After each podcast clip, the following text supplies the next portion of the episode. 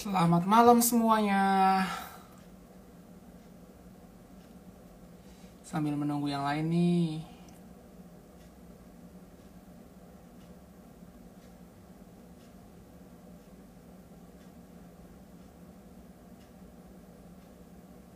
Halo dokter, this time to sharing.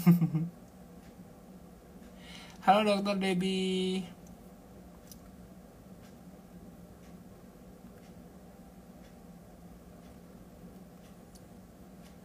Halo dokter Mela.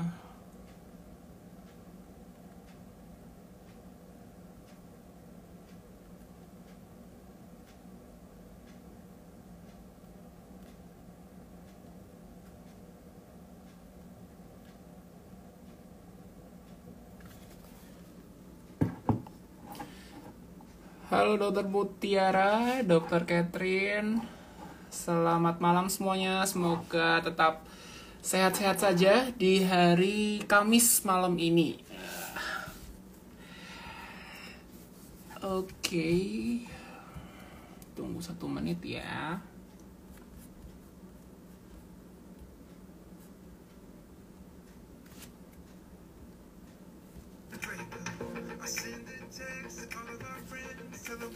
Halo, selamat malam uh, Aslepian. Kembali lagi di Kopdar Aslepio di episode ketiga. Nah, saat ini kita akan membahas tentang tadi judulnya adalah kembali ke anamnesis dan pemeriksaan fisik dengan penyakit COVID-19. Nah, maka dari itu, di Kopdar Aslepio pada hari Kamis tanggal 23 Juli ini, di pukul 8 startnya dan kira-kira akan selesai di pukul 9, Nah, saya akan mengundang Dr. Jimmy Tanamas. Beliau adalah seorang dokter spesialis penyakit dalam. Beliau posisinya atau domisilinya dari Semarang. Beliau saat ini sedang menjadi staff di bagian Departemen Ilmu Penyakit Dalam uh, RSUP Dr. Karya di Semarang. Nah, sebelum kita akan memulai kopdar tersebut, jadi, saya ingin menjelaskan sedikit nih. Jadinya kalau misalnya pada followers-followers baru kita atau mungkin Asclepian yang baru bergabung, Jadinya Asclepio.masterclass itu adalah sebuah platform edukasi kedokteran. Nah, saat ini kita mempunyai acara yang namanya Asclepedia, Webinar and Case Discussion, yang sudah series ke-7, series ke-6-nya ini akan ada di hari Sabtu tanggal 25 Juli dengan topik chest pain. Jadi bagi kalian yang mau daftar, monggo. Nah, kemudian di seri selanjutnya yaitu adalah di Grand Asclepedia di hari Minggu tanggal 26 Juli 2020 dengan topik Back to Basic with COVID-19. Nah, kita tahu sendiri sebenarnya COVID-19 ini sudah berjalan kurang lebih 4 bulan ya. Jadinya kan ini bulan Juli, pada awalnya bulan Maret.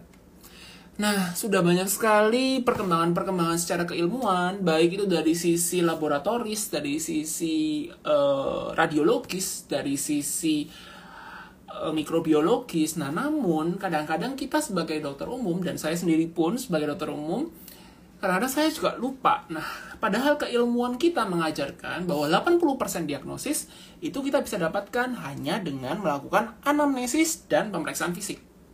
Nah, maka dari itu, malam ini kita akan kupas habis tentang hal tersebut.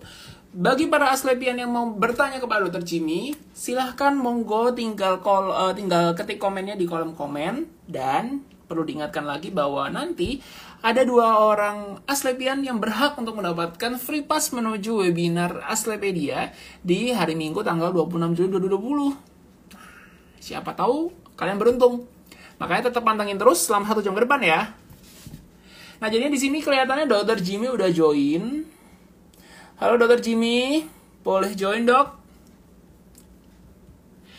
Nah, kemudian uh, saya harap sih semua Asklepian dalam keadaan yang super sehat ya, tidak ada yang sakit atau tidak ada yang mungkin mohon maaf lagi isolasi. Jadi semoga sesi kopdar pada hari ini bisa menambahkan kesempatan uh, secara keilmuan dan bisa menghibur teman-teman sekalian. Nah, Dokter Jimmy udah mulai join nih.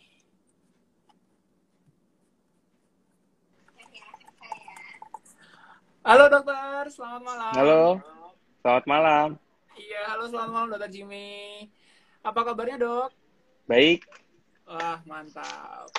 Halo, selamat malam teman-teman. Jadi di sini saya izin perkenalkan, saya sendiri Alvin, Uh, saya sekarang posisinya lagi di Surabaya nih. Nah, ini sekarang kita kedatangan guest star kita pada Kopdar Aslepio episode ketiga uh, berjudul kembali ke anamnesis dan pemeriksaan fisik uh, berkaitan dengan COVID-19.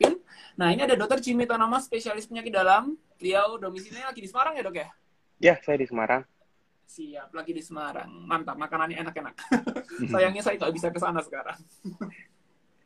Surabaya ya, juga enak-enak, Pin, makanannya. Uh, Iya benar Surabaya juga enak-enak tapi angka COVID-nya lagi super tinggi nih dok. Jadi banyak oh, yang gitu ya? ke sini gitu dok. Iya dok. Kalau boleh tahu saat ini uh, dokter uh, sekarang nih lagi sibuk apa nih dok? Hmm, saya sekarang uh, di bagian penyakit dalam di RSUP Dr. Karyadi. Uh. Kebetulan saya baru join kemarin Mei. Ini lagi menunggu persyaratan untuk bisa aktif kembali. Di selain itu kita uh, uh, pelayanan, kita juga pendidikan. Kemudian yeah. juga ini lagi mempersiapkan beberapa acara uh, yang akan diadakan oleh bagian kami. Nanti kita bisa saling share ya, Pin ya. Uh, kegiatan oh. apa aja sih? Tentunya yang bisa menambah ilmu pengetahuan dan wawasan. Jadi kita sudah ada planning nih beberapa acara sampai ke akhir tahun dari bagian penyakit dalam. Oh, siap-siap dok. Nanti kalau misalnya dokter ada uh, informasi, kita akan bantu sebarkan dok, supaya nanti Aslepian juga bisa gabung dan bisa update ilmu bersama dokter Jimmy juga dan teman-teman okay. dari RSUP Dokter Karya di Semarang. Siap. Ya, siap.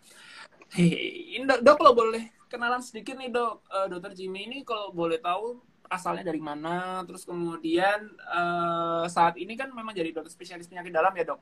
Nah, ya kenapa sih dok kok mau jadi dokter spesialis penyakit dalam? uh, gimana ya?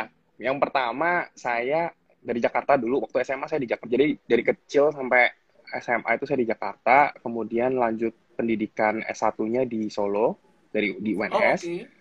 Kemudian oh, saya iya. internship di Semarang, kemudian kerja di Semarang sampai lanjut uh, apa pendidikan PPDS di Semarang di Undip. Terus lulus sempat kerja sebentar di rumah sakit swasta kemudian kembali ke Karyadi lagi. Nah kenapa pilih penyakit dalam? Penyakit dalam tuh sebenarnya kalau kalau kita lihat ya uh, kan banyak tuh orang-orang bilang ah susah banyak hafalannya segala macem.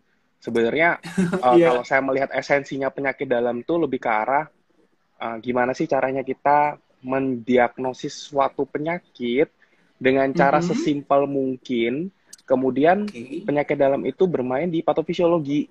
Jadi kalau kita mau tahu satu penyakit, kita harus bisa benar-benar uh, paham patofisnya, kita harus mengerti pola pikirnya. Contohnya dari ini nanti kan uh, dari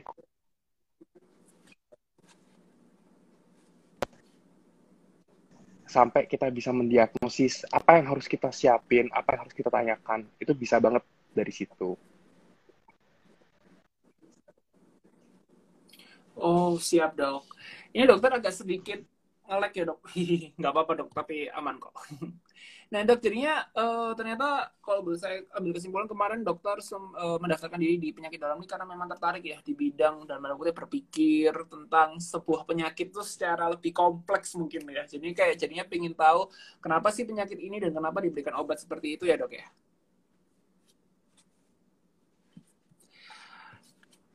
Nah, sambil menunggu dokter Jimmy untuk join lagi.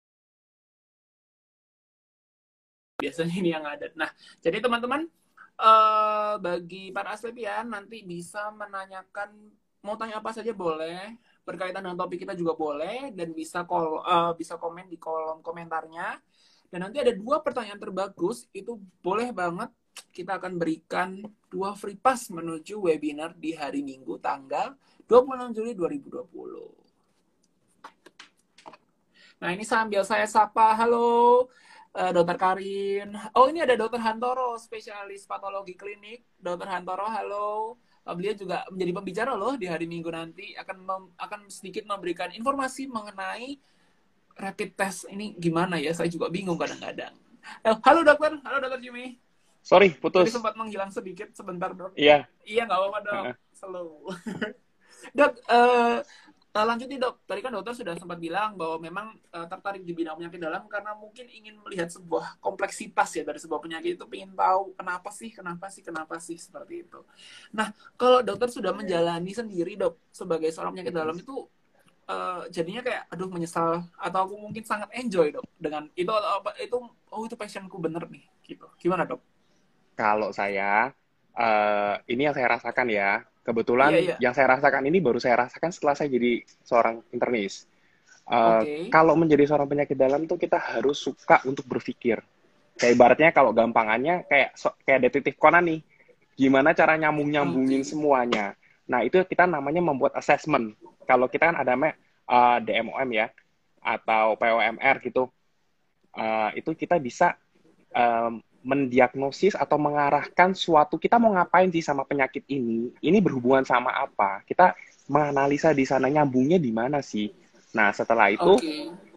biar kita bisa punya uh, dasar yang kuat biar kita bisa menganalisa ini ke arah mana kita harus banyak baca tentunya. Memang yang terberat banyak baca ya jujur saya dulu waktu S1 pun nggak nggak senang baca jujur cuman uh, karena kita dipaksa untuk memahami semuanya supaya kita bisa membuat assessment karena kita greget sendiri nih masa uh, misalnya ada masalah A B C D kok diagnosis atau assessment kita hanya penyakit-penyakit tertentu aja misalnya contoh ya pasien datang dengan anemia lah kita mau asesmen apa? Masa cuma anemia defisiensi besi aja? Nah, kita nggak berkembang di sana. Kita harus cari kita harus cari tahu, oh uh, karakteristik seperti ini DD-nya apa aja ya terus kita buktikan. Nanti kita akan punya kepuasan sendiri. Oke, saya membuktikan pasien ini betul sesuai dengan pikiran saya atau pola pikir saya gitu. Itu satu tantangan oh, sebenarnya. Oke, siap dok.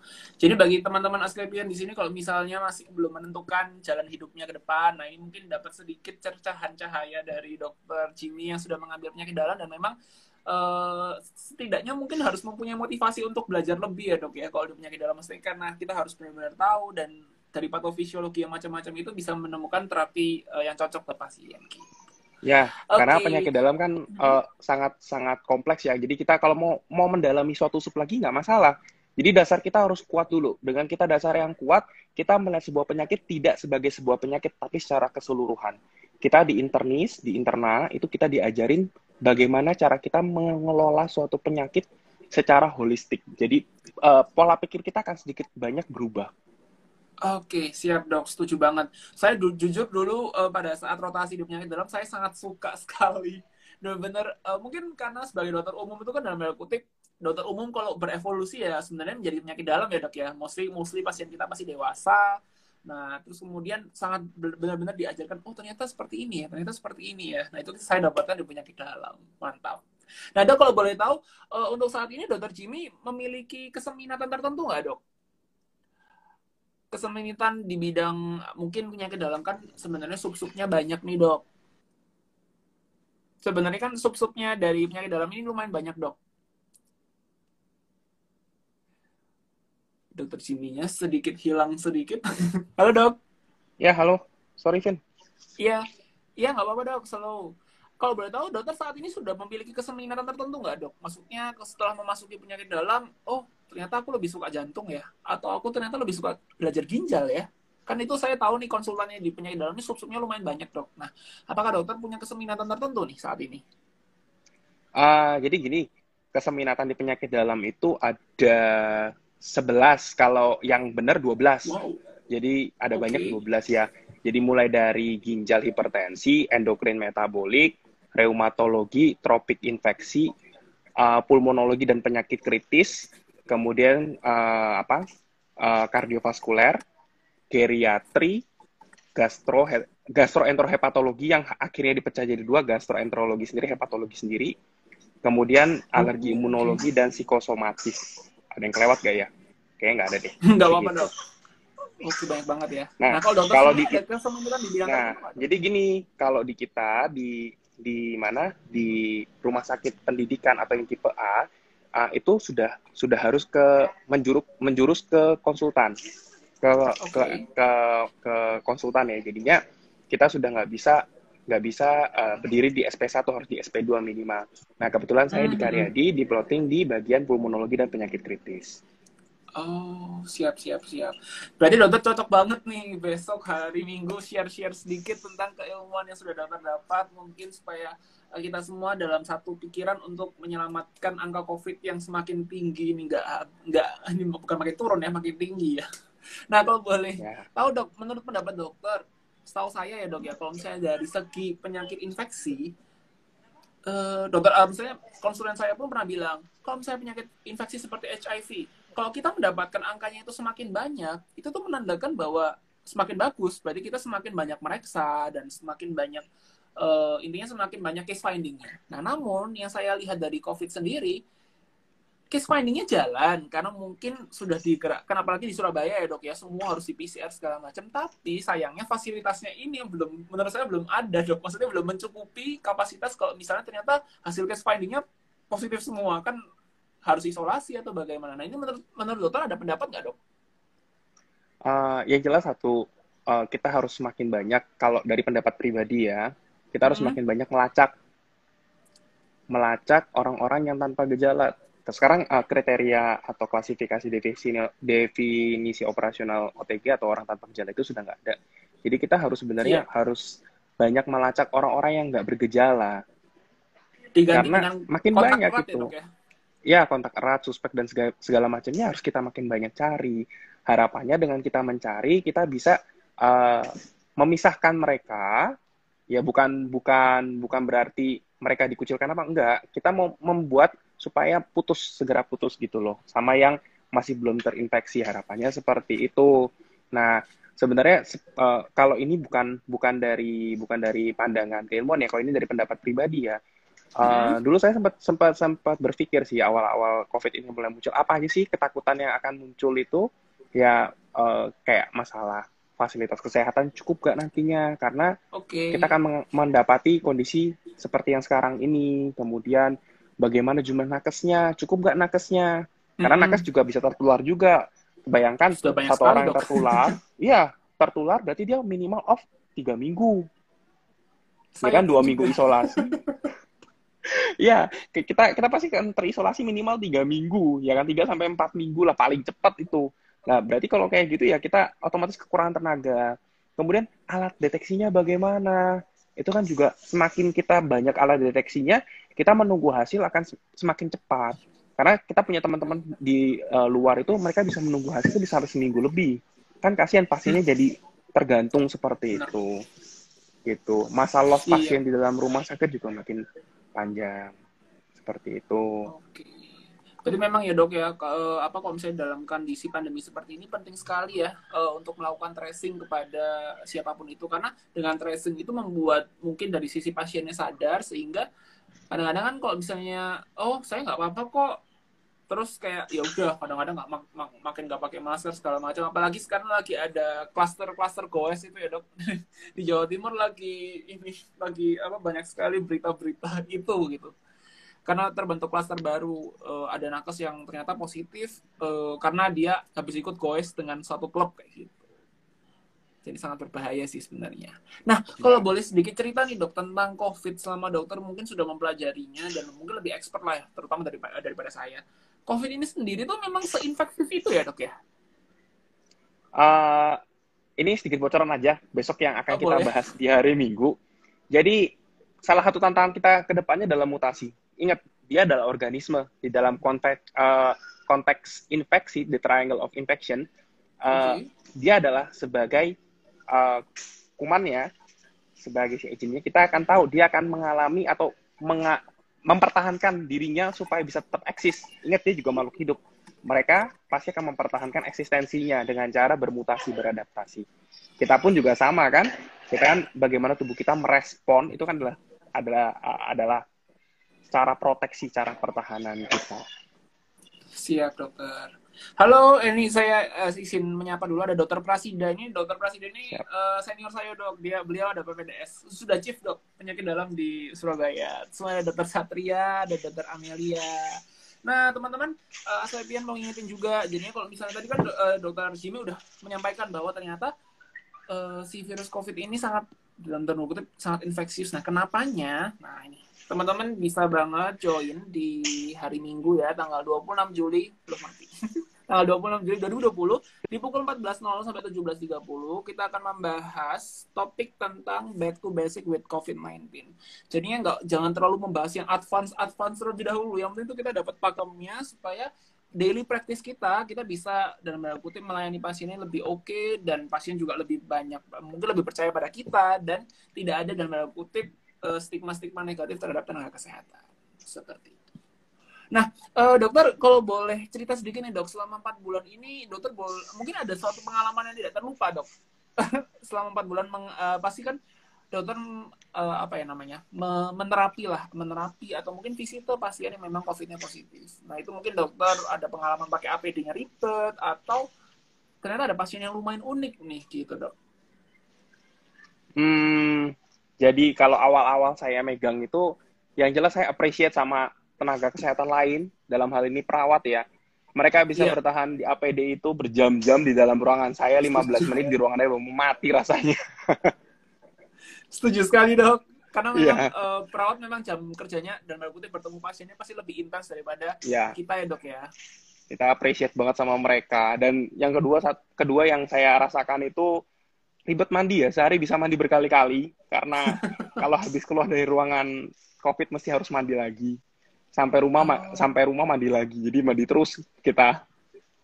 Oke, siap, siap, Dok itu ya pengalaman yang unik ya dok yang mungkin tidak didapatkan kalau nggak ada ya. pandemi ini ya berarti ya dok ya ya dan ini membuat kita harus semakin rajin baca sih kalau saya jujur pernah nggak ngikutin dua tiga hari itu sudah banyak perubahan di awal-awal ya karena uh, pada kelihatannya sih kalau lihat dari publikasi orang-orang awal covid itu publikasi masih belum kemudian bulan-bulan sekitar bulan April Mei itu mulai banyak dan sekarang makin banyak lagi kalau kita nggak ngikutin ya kita nggak nggak akan uh, banyak update karena penyakit ini masih belum jelas patofisnya. Kalau saya Benar kembali, sekali. saya sudah jujur, ini nggak punya, kita nggak ada terapi yang spesifik.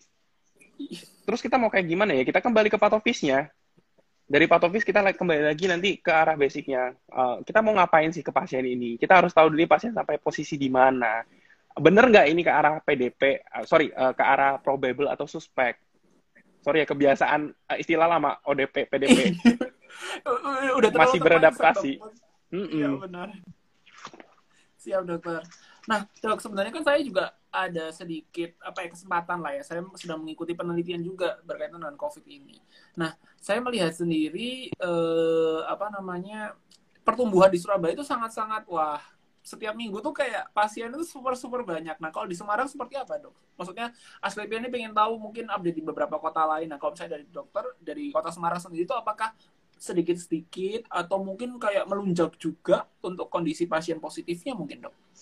Uh, Semarang kalau saya lihat saya lihat dari DKK ya update hmm. DKK per hari itu sekarang sekitar 800-an lebih pasien yang positif kumulatif ya okay. maksudnya dia yang masih positif berapa gitu sempat melon sempat turun terus melonjak lagi yang ketika ditemukan yang dari klaster industri itu loh Oh oke okay. siap dok. Dari situ. Tapi kesa uh, grafiknya kalau untuk Jawa Tengah sendiri uh, perlahan tapi pasti. Perlahan tapi pasti. Oke. Okay. Iya kita ini ini tantangan sih nggak nggak cuma masalah di kita ya. Ini semuanya yang punya andil tuh nggak cuma kita.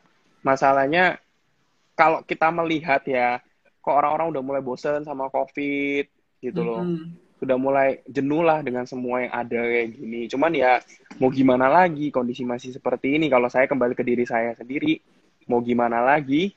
Ya kita tetap harus tetap jaga diri. Kalau enggak ya ya menambah angka positif aja kalau kayak gini terus. Siap dok.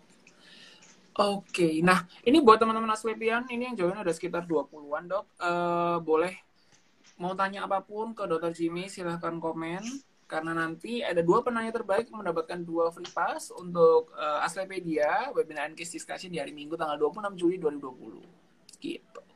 Nah, sambil menunggu pertanyaan dari teman-teman dok atau mungkin diskusi, uh, tadi kan dokter sedikit apa ya, me, apa ya, spill spill sedikit tentang medikasi ya dok ya. Sebelum nanti kita masuk ke uh, topik yang sebenarnya yaitu adalah kembali ke basic lagi, yaitu adalah anamnesis dan pemeriksaan fisik. Nah, saya setuju banget. Memang sampai sekarang belum ada terapi yang jelas ya dok ya untuk COVID, karena semuanya mostly terapinya suportif ya dok ya sifatnya. Ya, betul. Nah, uh, ada beberapa medication, maksudnya ada beberapa nama obat yang sedang diteliti gencar-gencarnya di Indonesia dok.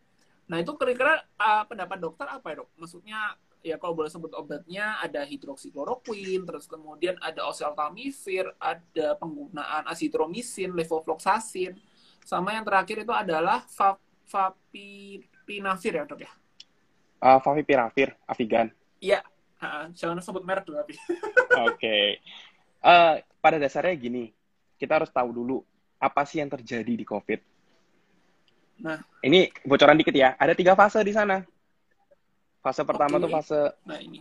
uh, fase virus. dua fase pneumonia, okay. dibagi dua fase pneumonia 2A dan 2B, yang ketiga fase inflamatori. Nah, nanti saya akan jelaskan lebih detail lagi. Letak obat ini kerjanya di mana? Kemudian Aduh. kenapa diberikan? Oseltamivir oke okay, nggak diberikan? Alasannya diberikan apa? Kenapa tidak digunakan lagi? Kenapa klor, uh, hidroksikloroquine tidak digunakan lagi? Itu sebenarnya ada pendapat-pendapat tertentu. Tapi kalau untuk hidroksikloroquine jelas sudah tidak digunakan. Beberapa, dan kami dari keseminatan pun juga sudah sudah tidak ada rekomendasi menggunakan hidroksikloroquine ya pada pasien-pasien uh, apa COVID. Tapi kita kembali ke pasien aja mau mau bagaimana. Kayak contohnya yang lagi lagi heboh terakhir tuh steroid, Dexa. Mm -hmm. Itu iya, gimana? Sekitar, nah, kita dua minggu lalu aduh Iya, itu heboh, apalagi sampai orang-orang pada nyari deksa gitu kan, mau mau dikasih ke pasiennya atau mau buat pencegahan profilaksis. Nah itu itu dilematis ya. Deksa sendiri kan kalau kita ngambil dia supresi imun. Tetapi kita juga harus uh, pikirkan deksa juga punya efek untuk mengurangi inflamasi. Mm -hmm. Nah bagaimana outcome-nya itu juga juga masih belum terlalu banyak penelitiannya. Tapi memang deksa pada kondisi-kondisi berat dia mengurangi inflamasinya. Jadi sebenarnya perjalanan COVID ini beratnya pada fase inflamatorinya. Kenapa setiap orang bisa mengalami fase-fase yang berbeda? Kalau dari beberapa sumber yang saya baca, uh, sampai pada kondisi di mana kita mengalami namanya maladaptif respon imun. Oke. Okay. Maladaptif respon imun itu terjadinya pada penyakit-penyakit kronik atau kondisi kronik tidak hanya penyakit kronik ya, kondisi kronik. Apa aja sih kondisi kondisi kronik itu? Contoh obesitas. Itu kondisi kronik loh. Kemudian uh, apa? Uh, eh, DM, PPOK, asma, itu semua inflamasi kronik. Makanya pada kondisi-kondisi tersebut komorbid sebagai komorbid membuat pasien itu lebih rentan untuk mengalami fase inflamatori atau sitokin storm yang begitu hebat. Oke. Okay. Gitu. Detailnya tunggu hari Minggu ya. Mantap. Jadi kalau boleh saya ulangi, memang ini saya baru dapat ilmu juga loh dok. Saya jujur selama mendengarkan covid covid saya baru ngerti bahwa atau mungkin saya yang agak nggak ini ya. Ada tiga fase ternyata. Jadi memang fase viral, kemudian fase pneumonia dibagi menjadi dua fase dan fase inflamatori itu. Dan ternyata letak obatnya beda-beda ya. Ya. Dan kadang-kadang mungkin kalau boleh nyinggung tentang oseltamivir itu kan memang hitsnya dulu kan dipakai untuk sebuah antiviral untuk flu burung ya dok ya dan padahal yeah. cara kerjanya kan berbeda dengan yang apa virus covid sekarang seperti itu oke jadi bagi teman-teman Aslepian kalau misalnya mau tahu lebih dan lebih paham jadi nanti akan ada Aslepedia Webinar and Case Discussion di tanggal 26 Juli 2020 ada Dr. Jimmy Tanamas beliau akan berbicara tentang back to basic with COVID-nya itu sendiri dari sisi medis kemudian ada Dr. Enrico spesialis radiologi akan sedikit sharing beberapa pengalaman beliau dan beliau ini ternyata dari RSUD Jayapura eh, dari Jayapura jauh di sana di Papua. Nah beliau akan berbicara tentang bagaimana sih bedain foto-foto toraks yang ke COVID atau mungkin yang bukan yang sekedar viral pneumonia biasa. Habis ada Dr. Hantoro, spesialis patologi klinik, yang akan berbicara tentang rapid test. Nah, rapid test ini sekarang sudah banyak sekali mereknya, dan kadang saya sendiri, dok, pada saat tracing, saya lagi di puskesmas sekarang, sangat subjektif. Ada yang bilang samar banget di non reaktifkan atau ada yang bilang kalau misalnya ada kayak semacam titik-titik itu disamarkan atau dibilang reaktif. Nah, itu jujur saya masih bingung kadang-kadang. Dan kadang-kadang sendiri yang saya sendiri coba hari ini saya tes ternyata reaktif dan besok saya tes mohon maaf di klinik swasta yang dalam kutip merogoh kocek yang lebih besar ya dok. Itu ternyata hasilnya kok non reaktif nah saya juga bingung nih. Ternyata saya PCR-nya negatif dok jadi saya sudah yeah. mengalami sendiri dan saya juga sedikit bertanya-tanya tentang validitas dari si rapid ini sendiri gitu. Nah, kalau misalnya mau uh, join bisa banget DM di Instagram kita atau tinggal kontak CP kita di 0821 3148 3060. Nah, Dok, uh, saatnya sekarang kembali ke topik awalnya, yaitu adalah di anamnesis dan pemeriksaan fisik. Nah, menurut dokter sendiri, untuk segala penyakit, kalau secara keilmuan yang saya dapat, katanya sih dari anamnesis dan pemeriksaan fisik bisa mendapatkan 80% dari diagnosis. Nah, itu kalau dokter sebagai seorang sudah spesialis tuh, benar nggak sih dok sebenarnya? Oke, kalau ibaratnya spesialis A itu punya senjata, misalnya apa gitu. Kalau internal senjatanya apa sih? Anamnesis dulu, itu yang paling utama. Nggak usah buru-buru nyentuh pasien kalau kita bisa uh, mendapatkan informasi yang valid, runtut, kita bisa membuat sebuah pola pikir. Ini betul-betul saya dapetin dari guru saya. Waktu dulu saya masih PPDS. Kebetulan waktu itu saya masih stase uh, pulmo, saya dapat kasus, kasus besar. Kita kalau di PPDS dapat kasus ya. Saya belajar hmm. dari guru saya nih, kebetulan sekarang jadi senior saya berarti. Beliau Dr. Thomas. Beliau pintar. Uh, mengajari saya pola pikir waktu itu uh, kebetulan beliau tuh uh, uh, salah satu ahli TB nasional ya, beliau ya. Oke. Okay. Uh, kami ini saya sedikit cerita ya tentang case ya, biar lebih boleh boleh boleh banget dok. Jadi pasien itu didap, kita dapat dari rujukan dari rumah sakit uh, swasta. Pasien ini uh, diobati TB bolak-balik okay. gitu loh. Kadang uh, yang pertama dia di, didiagnosis TB, kemudian resisten, rifampicin resisten, kemudian diterapi hmm. dengan yang tidak sesuai standar. Waktu itu, waktu zaman saya masih pendidikan, masih belum ada yang namanya uh, pengobatannya regimen yang short regimen terapi STR belum ada, short terapi regimennya belum ada. Jadi masih yang uh, dua tahun. Nah itu, oh, iya, tapi tidak sesuai standar gitu. Dari sana saya diajarin, saya diajarin betul. Kita nggak usah buru-buru mau terapi pasien ini apa. Kita tentukan dulu ini statusnya ini pasien apa gitu loh. Sebelum kamu mau terapi, kamu harus tentukan dulu. Ini pasien kenapa bisa seperti ini dia menuju ke sini tuh gimana prosesnya. Lalu kita mulai cari info, saya mulai analisis bolak-balik saya tanya ke pasiennya membuat suatu runtutan. Dan ternyata pasien ini tidak mendapatkan terapi yang ada kuat, tidak sesuai dengan core TB yang harus punya empat obat aktif. Akhirnya pasien ini mengalami namanya pre-XDR. Pre-XDR itu artinya dia uh, ada salah satu daripada quinolon dan juga injeksi yang resisten. Karena pengobatannya hmm. tidak sesuai tidak sesuai dengan core. Lalu kita mau apain okay. pasien ini baru bisa jelas. Oh ternyata pasien ini diobati seperti ini, jadinya dia tidak ada kuat lagi. Dan terakhir setelah pasien itu menjalani, saya pun ketemu pasiennya oke, okay, sehat, uh, cuman paling efek samping uh, obat-obat TB aja yang ringan-ringan dan ya itu suatu suatu pengalaman yang berharga buat saya. Saya titik balik saya di sana oke, okay, saya harus bisa menguasai betul supaya saya bisa kita jangan buru-buru mengobatin. Kamu harus tahu ini pasien-pasien apa. jangan buru-buru. Jangan buru-buru. Kita gunakan semua modalitas kita dari anamnesis, dari pemeriksaan fisik. Kita menentukan pemeriksaan penunjang apa sih yang kita butuhkan pada pasien. Dari situ baru kita bisa membuat suatu assessment. DD-nya apa aja. Kalau perlu lagi, kita ulang nggak masalah. Nggak usah perlu ragu. Takut kita tanya pasien berkali-kali. Toh ini juga untuk kepentingan pasien. Siap dok. Wah saya suka banget coach dokter tadi jangan buru-buru mengobati.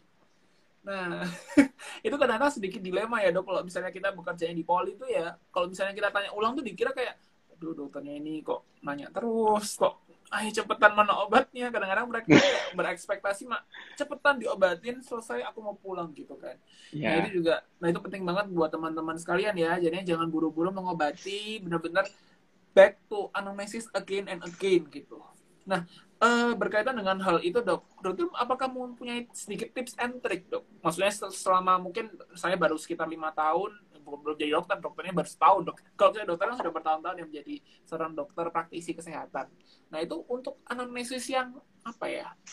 Tidak lama, singkat, padat, jelas, tapi bisa menjawab riwayat penyakit dahulu, keluarga, dan teman-temannya. Nah, itu kira-kira ada ada nggak, dok, tips dari dokter sendiri gitu?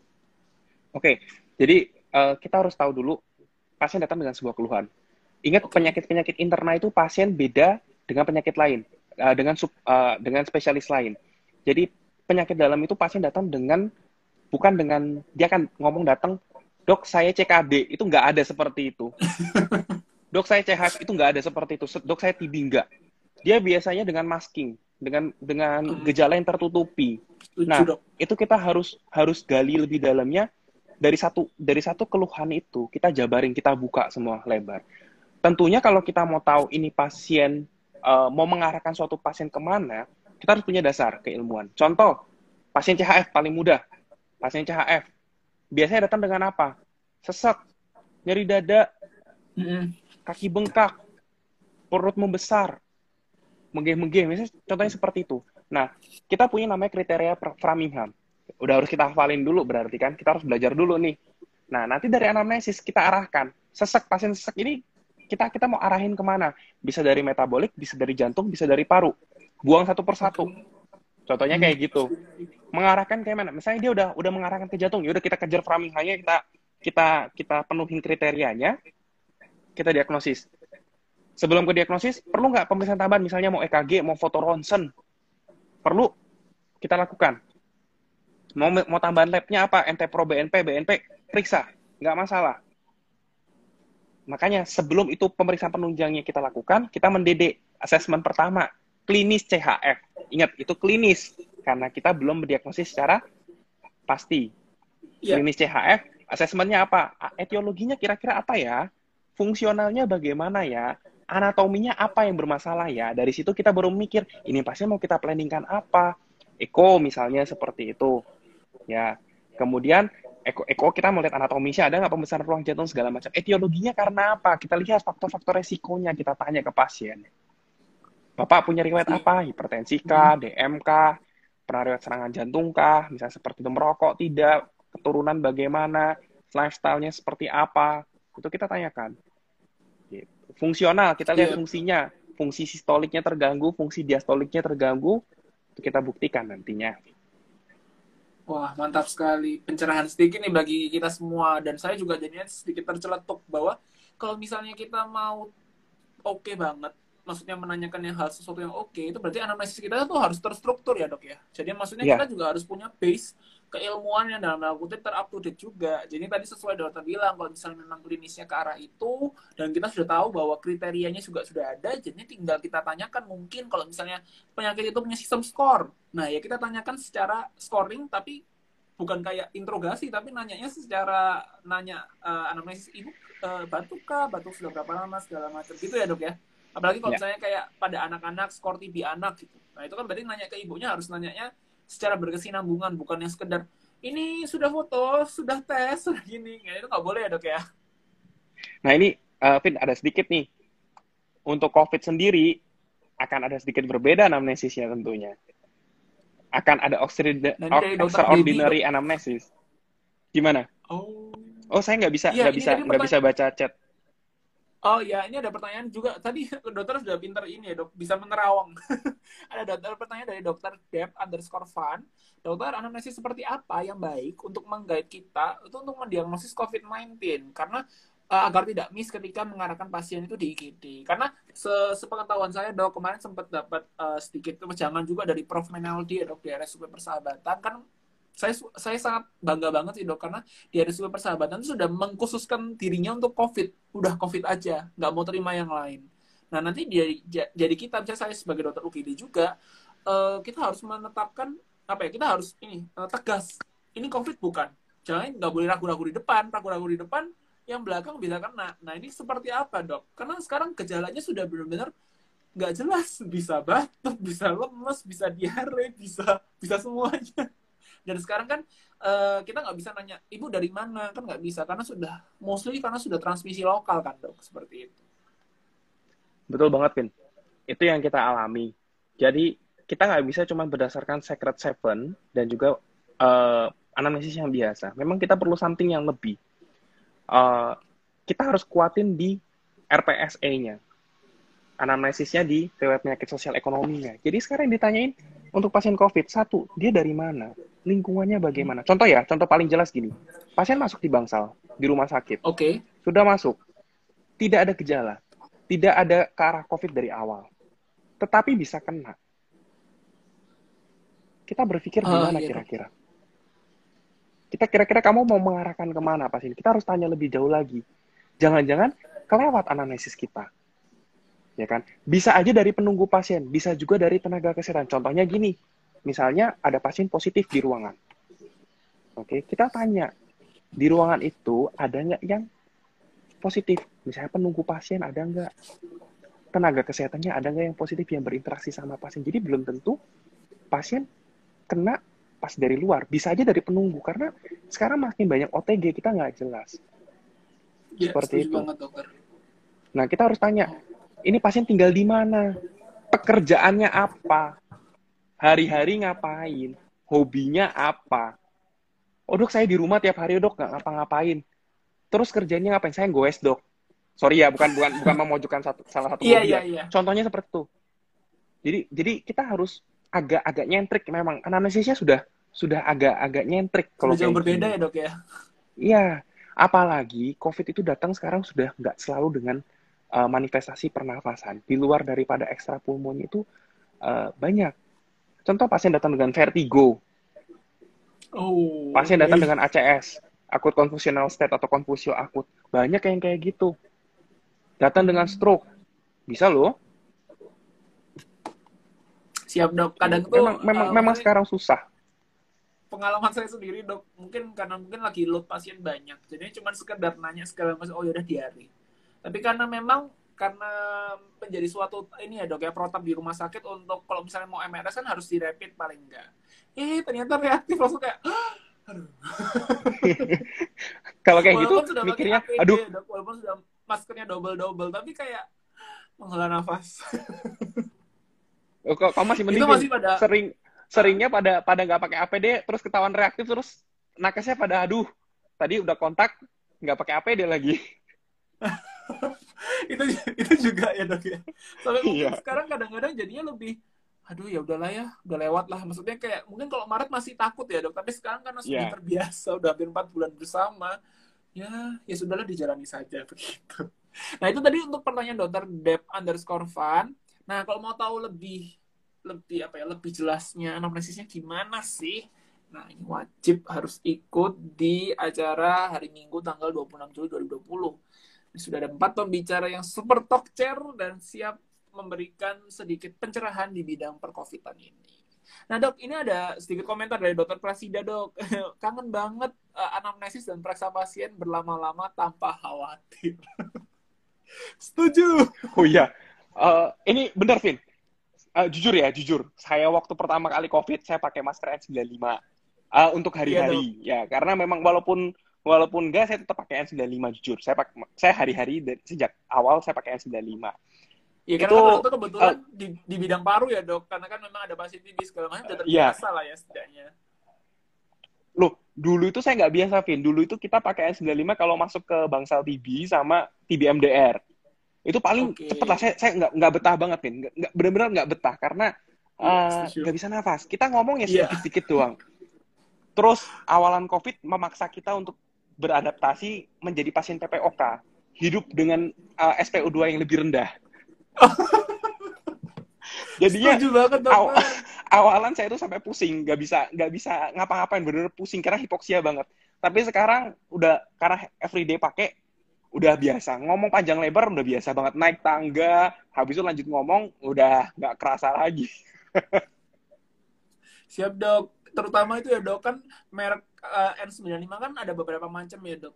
Sebenarnya yeah. tuh merek yang paling bagus yang kita pakai itu lebih aman. Tapi ketika saya pakai wah gila baru tiga jam tuh kepala tuh kayak terasa pusing dok kelihatan memang lagi hipoksia itu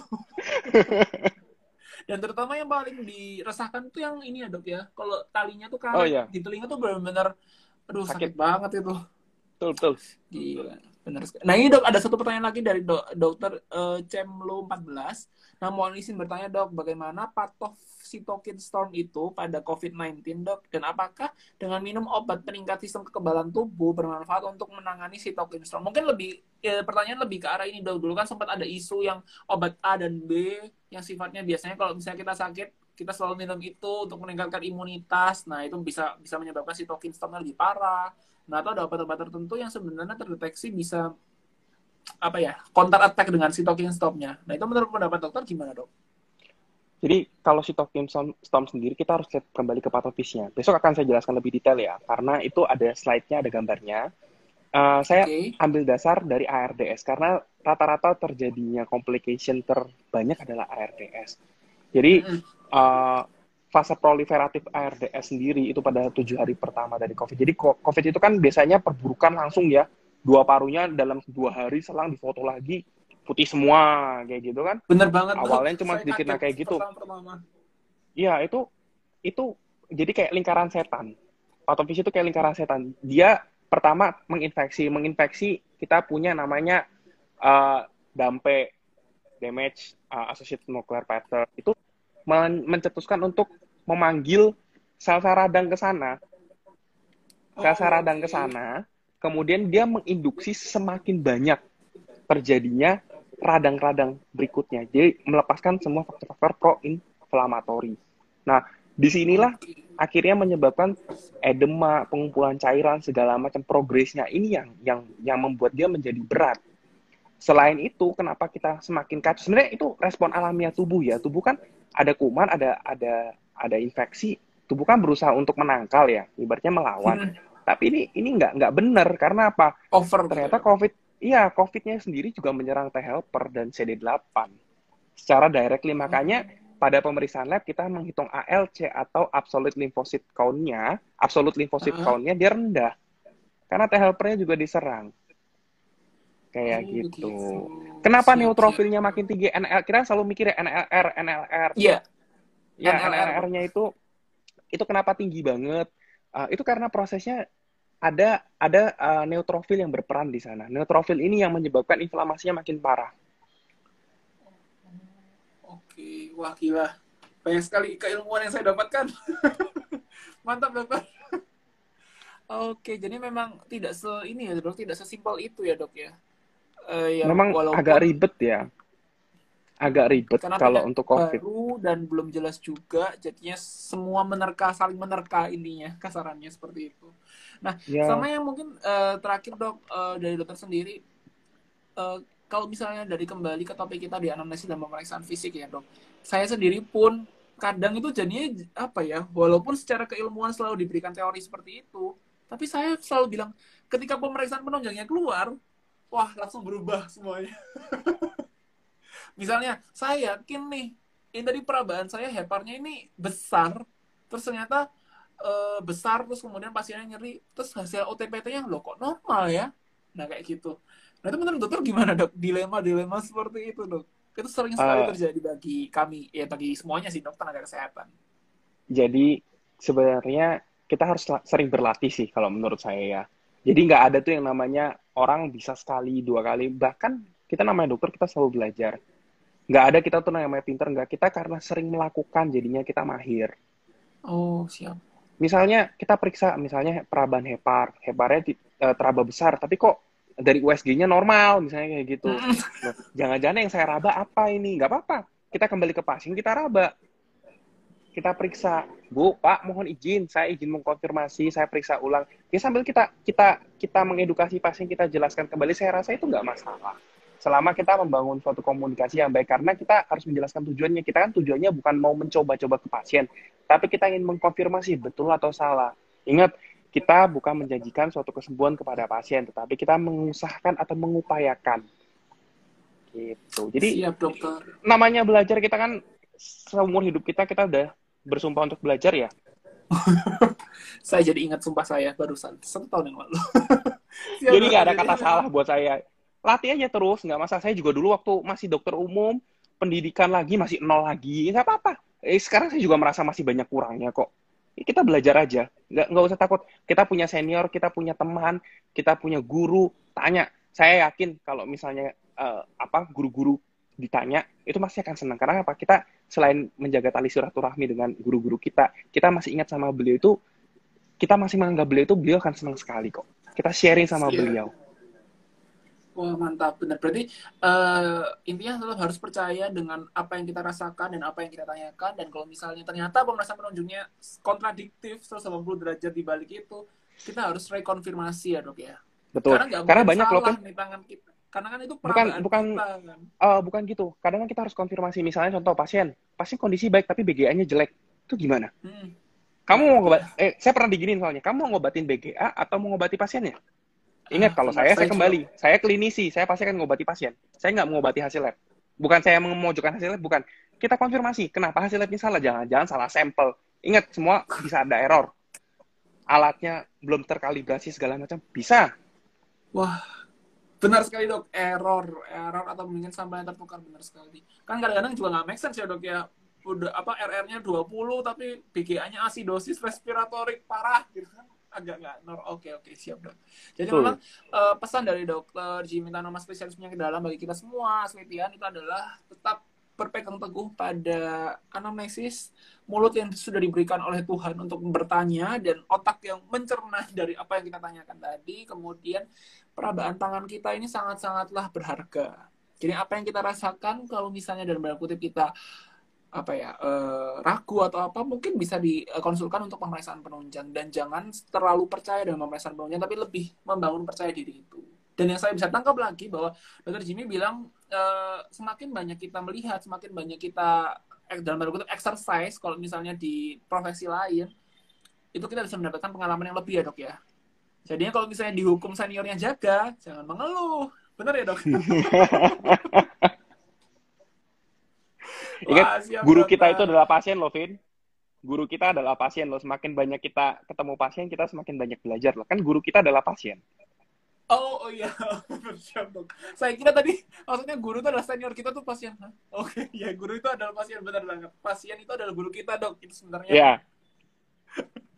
Oke. Ya, maksudnya itu. Wah tidak Ah. terasa dok kurang lebih sudah satu jam loh dok kita berbincang-bincang sedikit ngalur ngidul, eh ngalur ngidul tentang eh, analisis dan pemeriksaan fisik di bagian COVID-19 itu. Nah, eh, untuk eh, di akhir eh, web, apa IG live ini di akhir Kopdar Aslepio ini, jadi saya ingin izin mengingatkan kepada teman-teman untuk bisa mengikuti eh, Aslepedia Good Morning Knowledge di hari Minggu tanggal 26 Juli 2020 akan berbicara tentang back to basic with COVID-19. Jadinya akan memfokuskan keilmuan untuk daily practice teman-teman tersendiri. Dan pembicaranya ada empat. Jadi yang pertama ada Dr. Jimmy Tanama, spesialis penyakit dalam, akan berbicara tentang sudah banyak tadi dibahas, tapi hanya sedikit hint-hintnya. Nah besok akan dibahas lebih lebih jelas lagi dari sisi anamnesis dan pemeriksaan fisik di COVID-19. Kemudian ada Dr. Enrico, spesialis radiologi, akan berbicara bagaimana sih cara membedakan mimical site dari CXR yang berkaitan dengan COVID-19 atau viral pneumonia. Dan yang ketiga, ada Dr. Hantoro, spesialis patologi klinik, yang akan berbicara tentang berbagai macam rapid test. Nah, yang mana nih yang benar? Sama yang terakhir Dr. Elang, Uh, beliau berasal dari uh, Ikatan Dokter Indonesia cabang Semarang. Beliau akan sedikit memberikan wejangan tentang ethical clearance atau ethical aspek dari sisi pandemi COVID ini terhadap kita sebagai tenaga kesehatan. Nah, saya ucapkan terima kasih kepada Dr. Jimmy sudah menyempatkan waktunya untuk berbagi sedikit kepada kami di sesi Kopdar Asclepio episode ketiga. Dan saya ingin mengumumkan bahwa dokter ini ya, at underscore fun sama dokter Cemlo 14 itu berhasil mendapatkan free pass menuju hari Minggu tanggal 26 Juli 2020. Mantap. Jadi nanti uh, dokter Dep sama dokter Cem itu sudah nanya. Nah, nanti bisa nanya lagi secara puas kepada dokter Jima atau pembicara yang lain di hari Minggu tanggal 26 Juli 2020. Di pukul 14.00 sampai 17.30 kita siap mabuk bersama untuk menyelamatkan Indonesia. Oke, okay. uh, terima kasih teman-teman Asclepian yang sudah join sampai di akhir IG Live di Kopdar Asclepia episode ketiga kembali ke anamnesis dan pemeriksaan fisik COVID-19 dan terima kasih kepada Dr. Jimmy semoga Dr. Jimmy tetap sehat, tetap tetap produktif dan tetap bisa menyelamatkan banyak nyawa di luar sana dan kita ketemu lagi ya dok di hari Minggu okay, tanggal 26 Juli 2020 siap dok? Ya, oke, okay, dadah. Sampai ketemu hari Minggu. Oke, okay, bye-bye dok. Thank Bye. You, dan thank you ya, terima kasih ya. Ya, kau dan Asmevio, santai berilmu. Yuk, bye-bye.